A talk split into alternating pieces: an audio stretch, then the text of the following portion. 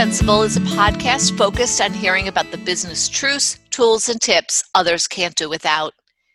After interviewing hundreds of people for their LinkedIn profiles and talking with thousands of people looking to use professional platforms more strategically, I've had the pleasure of meeting and getting to know people that lead, create, and engage within their companies and in their communities with great intention, abundance, focus, and sheer grit. I want to share their stories so that you can gain insight from a variety of people, not just the podcast and tech rock stars that have become household names. Rather, let's focus on the people whose stories influence those around them and maybe even you. Everyone has indispensable truths, tools, and tips, even if they haven't realized it yet. And while this podcast isn't about LinkedIn and how to use it, it may weave its way in from time to time. It is, after all, our favorite platform for networking and doing business.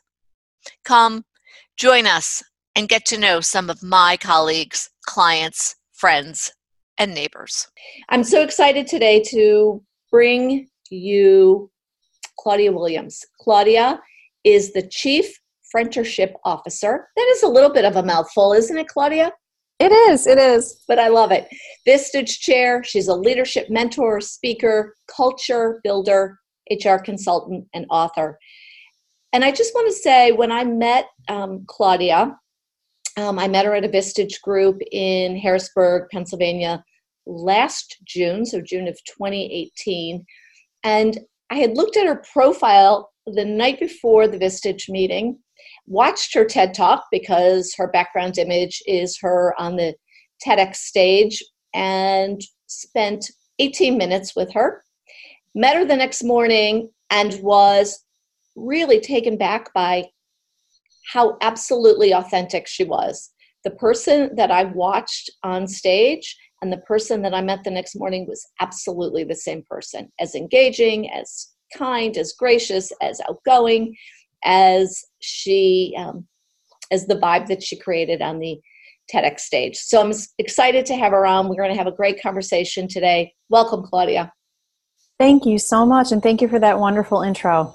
Well, it's so fun. I always share your profile. I think I've mentioned that to you. I sometimes think, oh, she probably thinks, even though I never use the word stalking when it relates to LinkedIn, um, I use the word research. I often think, oh, she probably is wondering why I'm looking at her profile again. But it's just because it's such a great profile. And Thank you. What struck me is how really beautifully and eloquently you created your LinkedIn profile, which really is your personal brand.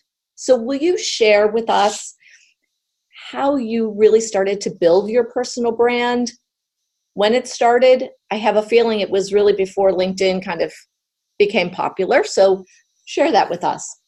Yeah, sure. It and it did. It it started I think before LinkedIn may have even existed 20 years ago. So I uh, began my career as an attorney, and I had the benefit of marrying a man who's nine years older than I am, and he was a practicing attorney for 10 years before I graduated from law school. And I had the ability to, to watch him and learn from what he was doing. And I learned pretty quickly that as an attorney in private practice, I'd be only as valuable as the value of my book of business and what I could bring to the table. And so I knew that even though I was part of an organization and I had colleagues, I really had to focus on building relationships. And I jumped out of the gate after law school focusing on where to go to build those relationships. So for me, it started with every networking event and every possible function I could attend so that I could meet people face to face and learn about them. And then it was setting up meetings with them and or could we grab coffee? Can we have a chat on the telephone? Can I learn more about you? and I, I always approached it from the standpoint of I'm very curious about you and I'd really like to learn about you. And then in comes social media and every form of social media. And um, and it's funny, and you know, lawyers we're a special breed too in a lot of ways. And especially with LinkedIn, when I first got involved with LinkedIn, it was very lawyerly and very lawyer sounding. And and then uh, you know the a, a switch flipped for me and i and i realized pretty quickly that people just want to talk to other people other human beings and they're not looking for jargon or legalese or any of those things and so i realized i just needed to be more me and show up as who i am in every aspect of my life whether that's in in an email or on a telephone call or in person or on social media. And so that's when I kind of had this epiphany of I'm just going I'm just going to make everything seem like I'm having a conversation with someone so that when they do talk with me, it will feel the same. And and that's how I started to approach it. And has so that started when you were an attorney and then you moved out of private practice, right? So tell us a little bit about that journey.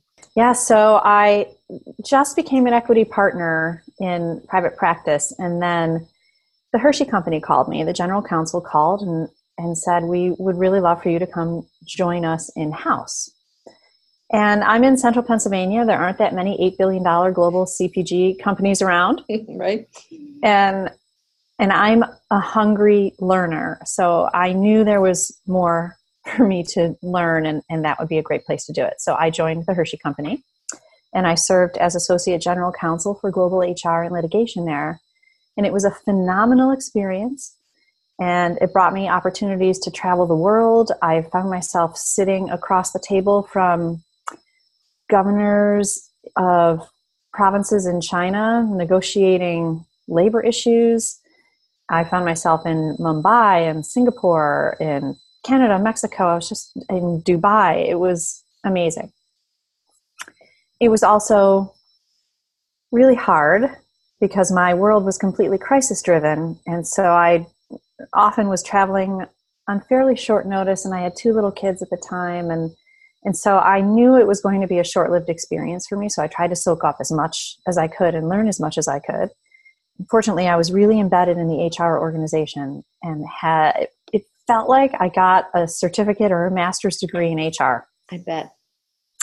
So I made the leap and left the practice of law altogether and started my own consulting business. So law was all about labor and employment law and litigation and I just I took the legal piece of it and put it aside and I focus on human resources and culture and leadership now. And, and so it's instead of being the cleaner, I get to go in on the front end and try to help prevent a lot of the issues I saw as an attorney, and it's super fulfilling. That's really great. And it's also interesting that being on the front part of that, right, where it's not as crisis driven and you can help alleviate that crisis by creating great culture.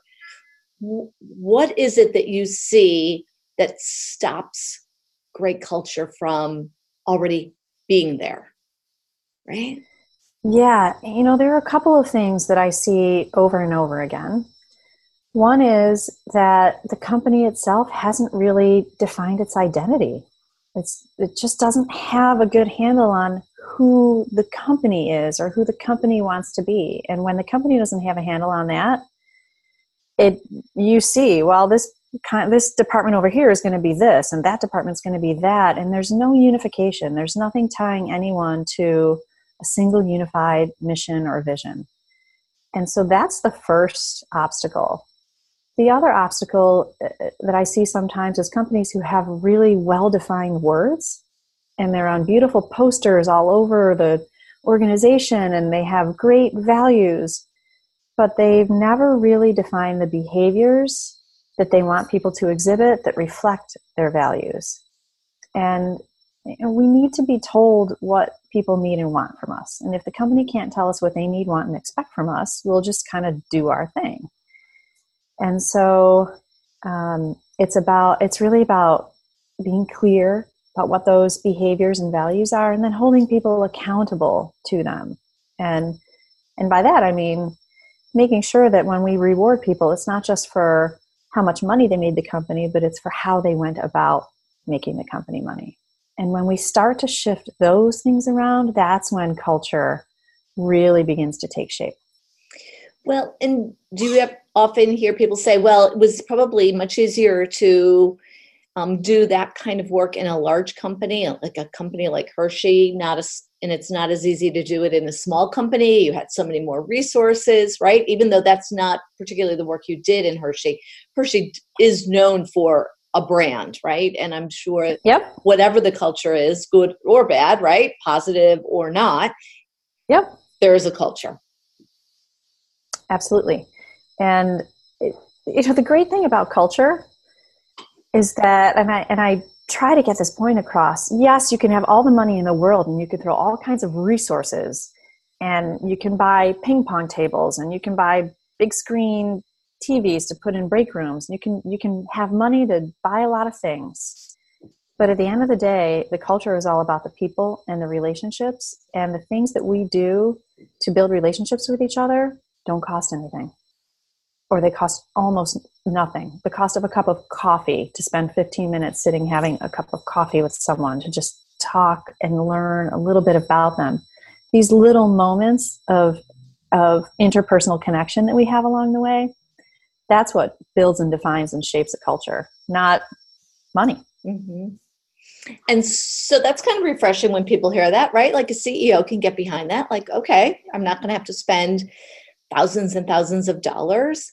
And and so how do you start, right? Because once again, there's still this chasm, perhaps, right? Like the CEO or the business owner is like, mm, I thought I was doing that. Yeah, uh, and so one of the I, say, I say hello when I walk by their cube.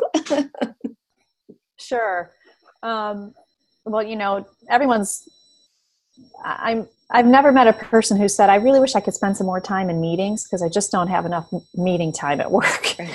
And so, one of the things, one of the low-hanging fruit pieces uh, for me is, well, tell me about how you're spending time in your meetings, because as a group, if you could take five minutes of every meeting you're having and interject something personal into those five minutes, you'll change the dynamic of how that group works together. You'll change the dynamic of the meeting.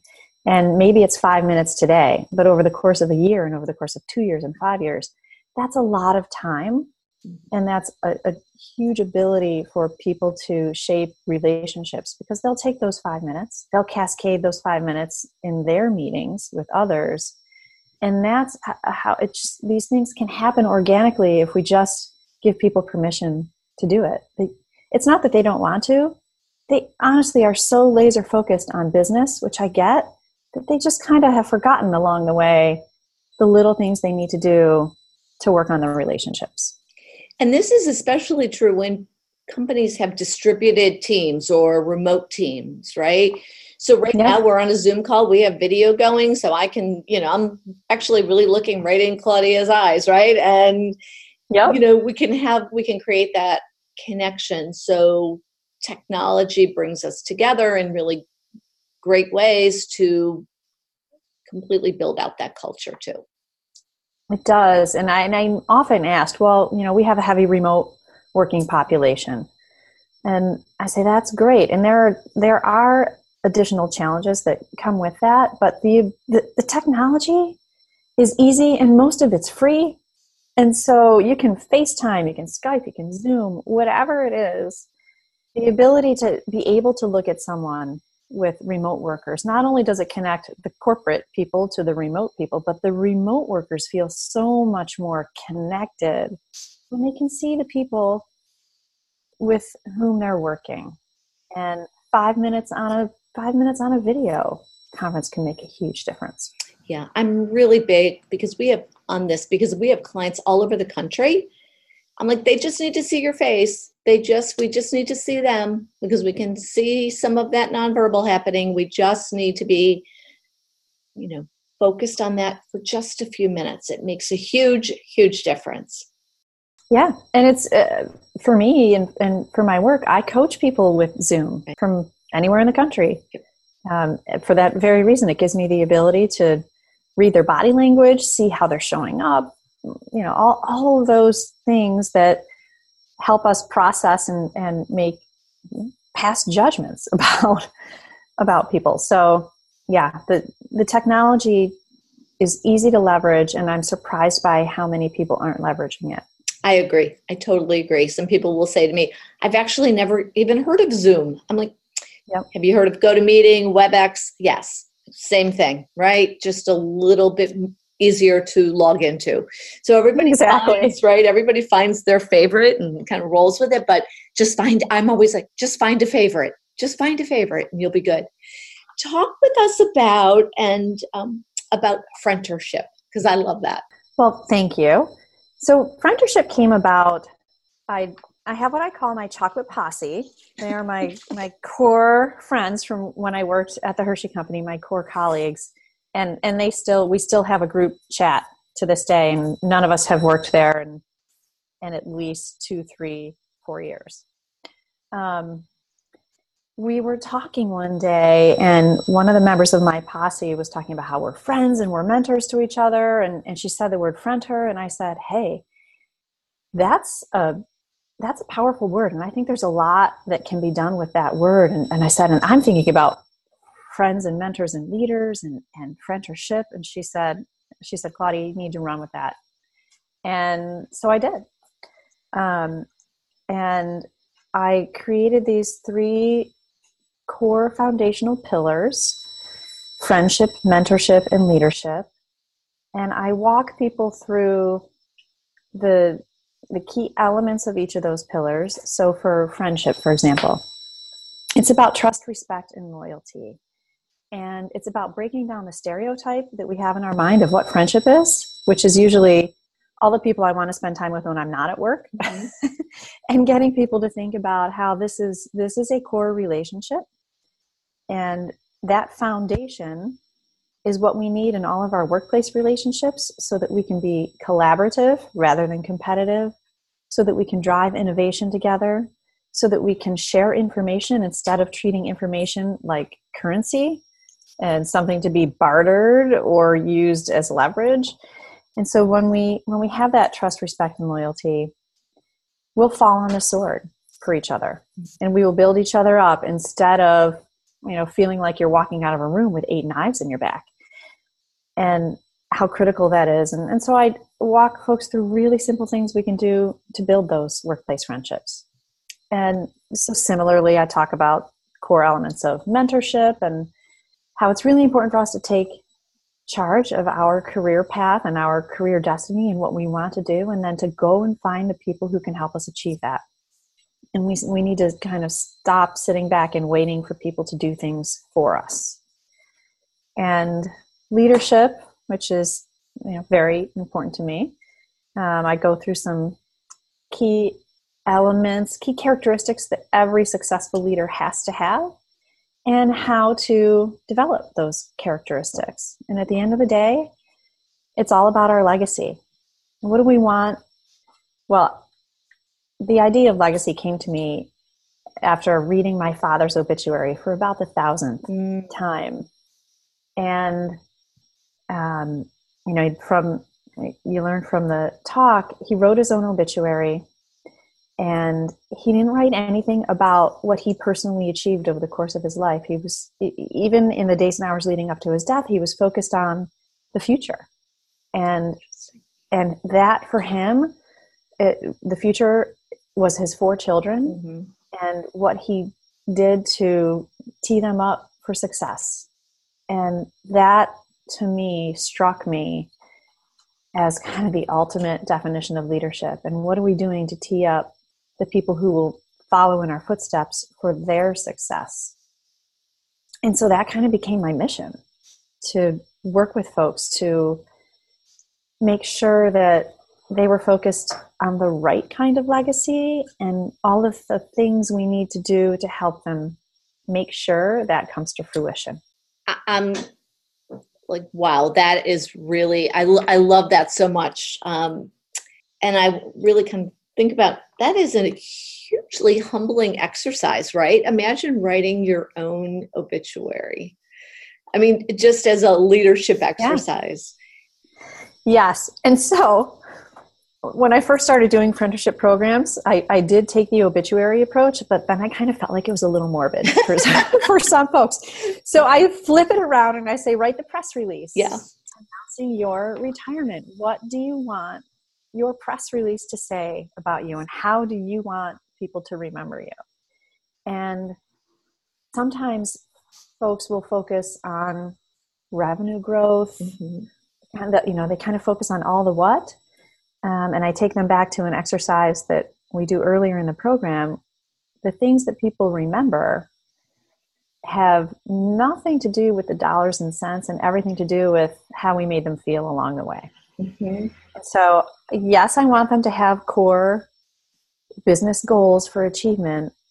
My job is to help them remember to bring the feeling into it and to think about what people are going to say about how we made them feel and people do want to work for people they respect in that way right they they want to be around those kinds of people um, and and that role and that persona of that ceo has really changed over the last few years don't you think it has and it's interesting there are all these studies out there about emotional intelligence and, and that's really what it boils down mm-hmm. to a lot of emotional intelligence and it seems historically leaders have peaked with their highest level of EQ kind of at the mid leadership level, maybe around the director level. And then the higher up they go, senior director, VP, executive VP, CEO, their EQ drops. And it drops substantially. And so we, we need to dial into that and bring, you know, it, we need to bring more of that back to the forefront and leaders are more conscious of that now and i can tell because this year in 2019 alone the the top three programs uh, that companies have reached out to me to go in and do training for them communication conflict and emotional intelligence mm. they, they are the top three by far this year and so i'm encouraged by that because it means it's on the radar and they're trying to think about how to do it differently is there any are there indications why their eq drops as they go further along in their career we suspect it's because the higher up in the organization they go the more pressure there is to focus on business results mm-hmm. and so when you're focused on the p&l and you know top line bottom line and and the core business function, we tend to lose a little bit of sight of the people. And mid-level leaders, supervisors or mid-level leaders tend to have more people they're managing, and so they have to be conscious of managing all those people. And the higher up we go, the smaller number of direct reports we have, the less connected we become to the people two, three, four levels down in the organization. And so it it becomes less of a focus for us. And now there are more leaders who want to make sure that they're not only interacting with their direct reports, but they do have a, you know, a finger on the pulse of how people are feeling. And so they are starting to look at it differently. Yeah, I think that's really interesting. And I, you know, in some ways, the further up you go, especially in publicly held companies, you've got a lot of stakeholders, right? And shareholders and the level of diplomacy needed to manage all of those different constituencies is should be requiring a high level of emotional in, intelligence, right? However, probably they're more insulated, right? Exactly. Yeah. Yeah. It's really it's really so interesting to see and that's why I think that there really are in the world today very few like amazing leaders, right? That really stand yep. out but everybody has the potential whether you, you want to take it in that direction or not or you just get really focused on the numbers right everybody has a choice yes the great thing is that we're never too old or too experienced to sharpen and hone our emotional intelligence and to and it's, it's really that front brain mm-hmm. piece um, and that we can always grow additional gray matter in our front brain and, and, increase our emotional intelligence. And so there's nothing that stops any of us from doing that except ourselves. Right. I just finished listening to Stroke of Insight. Have you? Oh, that was fantastic. Right? Unbelievable.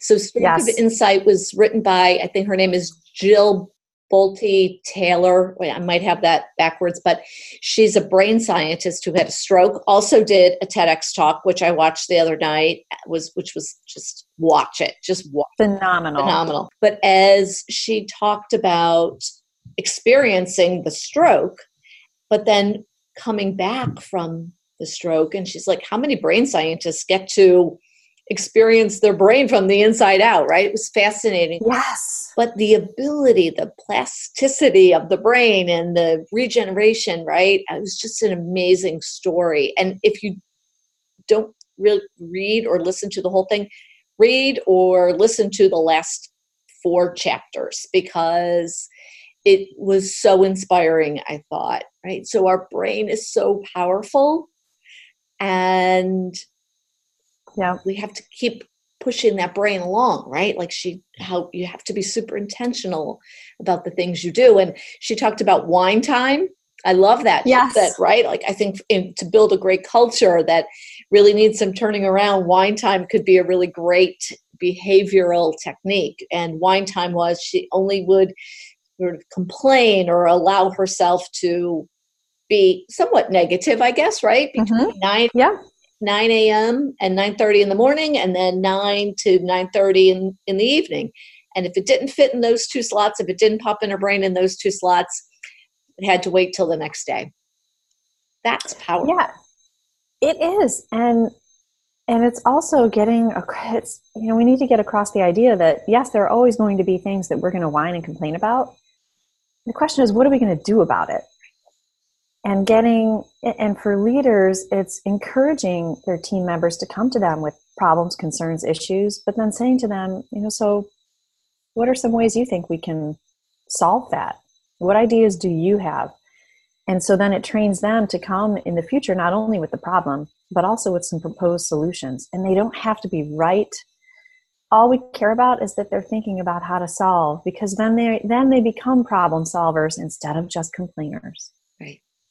And I think that's so important in today's world because there's a lot of divisiveness, right? And so to just be positive and think, okay, how can we just incrementally move this along? It's really, it begins to create a real flywheel effect, I think.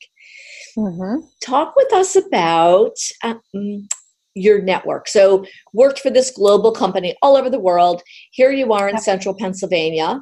Um, if listeners are not familiar with central Pennsylvania, it is not the most densely populated area, right? Like, so there's, you know, it's very easy to drive 50 miles and not be in a lot of traffic, right? So, it's a beautiful part of Pennsylvania.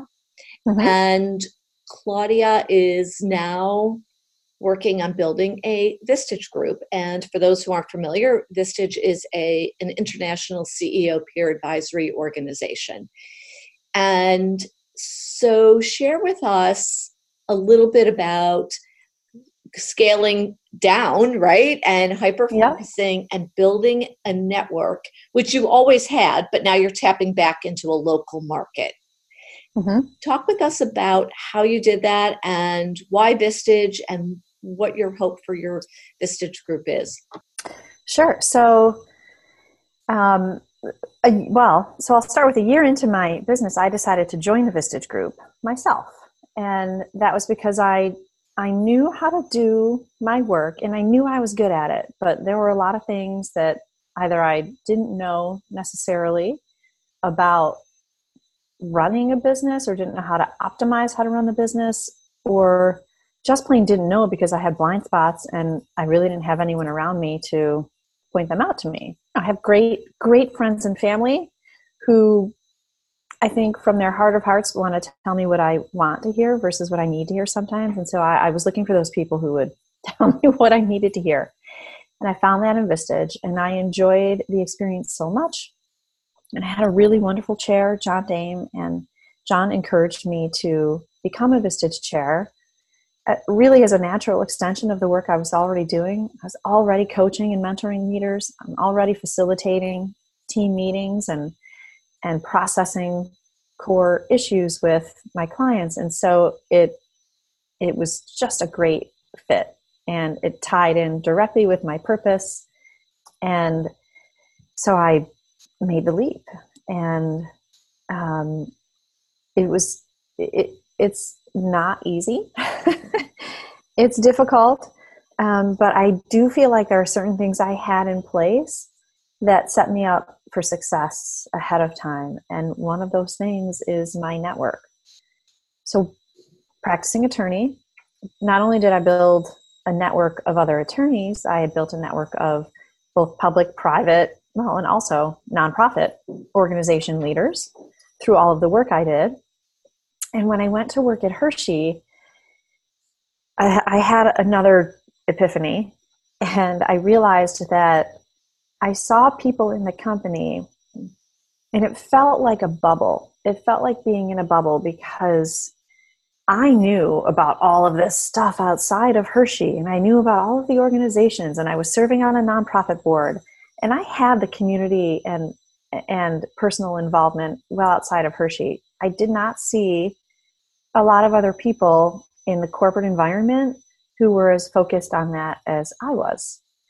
So when I decided to leave Hershey and start my business, I, I remember a Hershey executive said to me, Well, how are you going to just stop working here one day and have a business the next day? and I said, Well, I mean, on the one hand, it's completely scary, yes. But on the other hand, I'm not worried because I have a great network. And I know people will refer business to me because they know me, they trust me, they know I'm good at what I do, and particularly attorneys. So I knew right off the bat I had maintained my professional network and I knew attorneys would refer business to me, especially because I'm no longer a practicing attorney and I'm no threat to take legal work from them. Uh, but because they knew me and they knew I was good at what I did. So I was I became a trusted resource for them with their clients, and that's exactly what happened. And so it started as um, attorney referrals, and then it morphed into a combo of attorney referrals and then client to client referrals. So it, it had a very natural path. And so then going into Vistage, I, the minute I came out of the week long chair academy, I was able to hit the ground running and begin going directly to my network because I'd already built it. So I didn't have to spend weeks or months trying to build relationships with people. I had the relationships and the credibility and the presence that I could tap into it immediately. And that was remarkably helpful for me. And people knew you were part of their community right? And you know not only from your linkedin profile or any other social platform that you're using but that referral network that word of mouth is still the most powerful thing. Absolutely. And and and I, no matter no matter where i was i was i'm always showing up the same way. Yeah. so i could be at a chamber event i could be at my kids' school function. I could be at a musical, at a local community theater. No matter where I was, you know, my clothing might look a little different depending on the environment, but I was just, I was always me. And eh, I was solid in my values. I was solid in what I wanted to do and what I wanted to achieve. And so that it didn't matter where I was. That was always the same. And and I love that because you know, as you know, this podcast is called Indispensable Business Truths, Tools and Tips You Can't Do Without. So these are really yep. your business truths, right? Show up yep. as you are, be really confident in in who you are and live that out, right? Because yep that authenticity and it's such an overused word except that's what people want and, and you know it's interesting you do great videos on linkedin. Literally somebody could spend five minutes on your linkedin profile or your website and probably know more about you in five minutes than a whole slew of other people in six months right? Because you just put it out there. You always come across as so approachable. And i and i think that really resonates with people now because it builds such trust. And in the uh, work uh, yes. do, that's critical. Yes. In fact i had um, uh, so i you know cold calling is not a strength for me. I'm i'm really good at cold emailing. I have no problem hiding behind the computer and sending cold emails. Uh, but I did reach out and send an email to someone I was interested in meeting with about my Vistage group. And I sent him a note and I said, We haven't met. You know, however, well, I, I actually I had the ability to say whether you know it or not. Um, your company hired me to come speak at your at your client conference in the fall, so I had that mm-hmm. little connection. Um, and I, I said, uh, "Here's what I'm doing." So, you know, gave him the little background about the peer advisory group I was forming and and the quality and character of the group I was trying to build, and how, based on my research, I I think there's some potential there, and would he be willing to meet and talk about it? And he replied that, um, in fact, he felt very familiar with me because he follows my content on LinkedIn, and he'd been reading my articles in the in the Central Penn Business Journal, and he appreciated my values and perspectives on leadership. And so, yes, he would like to meet with me. And that, and so I know for sure that if I didn't have all of that external presence, um, he probably would have sat back and said, I don't really know you. And, I, you know, who has time in the day to add meetings on with strangers? Um, and I know there have a couple of other people who've signed on to be part of my group have given me the very direct feedback that they've done so because of who I am. And they and, and so they trust that I will bring that to the group and that's what they're looking for. Yeah. I, I think people want to be around people who bring out the best in them, right? Who are going to take them to the to the next level, whatever that level is in whatever way. But they you didn't have to do the selling, right? Like that was it, it wasn't even about that. Yep. Right. And it's never been and it's never and that you raise a great point, Colleen, because it, it because it has never been about yeah. the selling yeah. for me. Um, and I get it. I know that no matter what my profession has been along the way, sales is eighty percent of it. Yeah um, if not more. But I've never viewed myself as a salesperson, and I've never approached anything from the perspective of I have to sell. I, I my entire approach is I want to learn about you, I want to get to know you, I want to figure out what makes you tick. And if there's anything I feel like I can do to help you in any way. And and so it's just it's never been about sales yeah. for me. And yet that's always what we need in order to yep. grow our business. However, how we approach it, um, when we approach it with, let me just learn about you, see if I can make a difference, see if I know something that can help facilitate your growth, your results, it's so much better. And that's nobody wants to be sold, right? People want to buy, yep. they just don't want to be sold.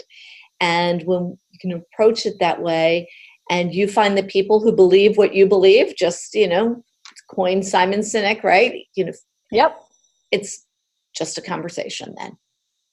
And exactly. they come together. Exactly. And you know and getting it, eh, the relationship is the only thing that differentiates us from a you know one click buy it now mm-hmm. situation. And relationships have always mattered to me more than whatever money I would make for my business. Um, relationships have always been a top priority for me. And So I value them greatly. And, um, you know, you talked about my videos on LinkedIn and all of it. It's, it's scary. it's scary to put yourself out there. You know, you yeah. know that.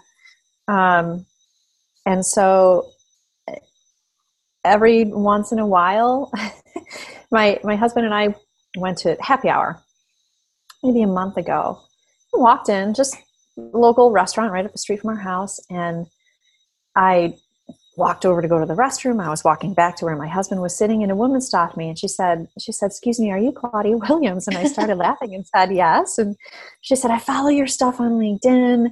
you know we have a i have a little group and we all bought your book and you know we take your linkedin postings and we talk about them in our accountability group with each other and we're just we're so dialed into it and i just wanted you to know that you're really making a big difference for us wow and so i i honestly i i welled up with tears mm-hmm. welled up with tears uh, walked over to my husband and said, "Well, I'm a rock star. so, you know, you're hanging out with a famous person." You know, we and we laughed about it, but but I really was so uh, so grateful to get that feedback because you never know you never know what kind of impact you're having. And so that's why I do it for that one person who might tell me on one random day that it's making a big difference for her or someone else 6 months down the road. So if I can impact one person here and there, then that has the potential to impact hundreds and more. And so that's why I do it. I just love it. I know. I think that's so true. I'd rather have one comment like that a month, a week, than 10,000 views, right? Like, you yes. know, it's, it's, because we put all this out there and we do we expose ourselves to a lot well how many views did you get on that post and did you get a, and i'm like well whoa let's just pause for a second. All those views are really great. But are people actually reading it? Are they doing something as a result of the words or the video or the image that you put in the world? Right. And yeah. that's where make a difference. And being a difference maker is why you do the work you do. It is. And and that's why I really I've focused my social media efforts on LinkedIn as opposed to Facebook or Twitter. Um, and and yes, I'm you know I dabble all of them, but really really focus on LinkedIn because that's the community where I'm trying to have the biggest impact. Yeah. So and I think you have a great impact there. Are there any particular tech tools or tools that you use? And then we'll wrap up. But I always like to ask, you know, are there certain pieces of t- or types of technology that you use that you just can't do without, especially creating some of the content that you're creating? Oh, well, I have a Gorilla tripod for my phone, mm-hmm. which I love. You can get it on Amazon. I can, it's like all bendy and you can hook it up to the steering wheel on your car or wherever. Uh, so that's been super helpful. I am probably the, I'm not very tech savvy, but I do appreciate certain apps like Mile IQ because I'm on the road so much, mm-hmm. and Mile IQ automatically tracks my mileage, and all I have to do is swipe right for business to log it, or swipe left to log it as personal, and I get my report, and I can just send that to my accountant. So that's super easy. Nice. I haven't heard of that one. Nice. Oh my gosh, I love it. And uh, you know, before that, I was kind of hand logging all my mm-hmm. mileage. Ugh. So Mile IQ, great, and it's like fifty bucks a year. It's worth every penny. Love it. Um, yes. So that's um, that might be the extent of my tech recommendation. Um, I, but I, I will say I make the most of every minute I have in the car, and so because I travel a lot and I spend a lot of time in my car, I have a great list of podcasts. Mm. I listen to audiobooks all the time, and so I, because we're all we all work like crazy, right? We wear busy like a badge of honor, and, and it's almost a competition to see who's busier than the next person. So I use my car time as my own personal professional development time. And that's when I really try to dial in on TED Talks, you know, whether it's the TED Business app or NPR TED Radio Hour. Um, that's where I go for that information and some other business related podcast and then I, can, I have the ability to share the episodes and i send them to people who i think oh you might want to listen to that. I just listened to this. It would be really good. So i think that's that's great. Um, friends of mine elliot wagenheim and jody hume have a podcast called um, so here's my story and they just did a fabulous episode on busyness as a badge of honor. Oh, oh my gosh. so great. It's so great. Definitely look it up. Their Perfect. podcast i'm going to add that to my library but um, I just listened to it the other night while walking the dog, and I was like, oh my gosh, this is so true. So true. I went and got my hair cut, and the woman, I pulled up my calendar. She was like, that's your calendar? I was like, yeah, yeah, that's my calendar. She's like, wow. I was like, whatever, right? Because it's a relative statement busy, right? Everybody's yeah. busy. We're all busy. Absolutely. So, Claudia, where can people find you? You can find me at uh, humanzonebiz.com or frientorship.com, and it's F R I E N T O R ship.com. And certainly you can find me on LinkedIn, and I would love to connect with anyone on LinkedIn. Terrific. It has been so great to have you on. I'm so excited we finally got to do this. We've scheduled this a couple of times just because of conflicts and so I'm so delighted that we were absolutely, you know, able to get together today and thank you for sharing all of your insight and your business truths, tools and tips with our audience. Thank you. Thank you so much Colleen for your encouragement, support, for your help with my LinkedIn profile and and it's just been it's always a pleasure to connect with you. I'm so grateful. Thank you so much. And that's all for Indispensable. Thanks for joining us. We hope to catch you on our next episode. Grab our show notes, review them, check out the links included, and head over to interoadvisory.com to learn more about the work that we do in our community and with our clients.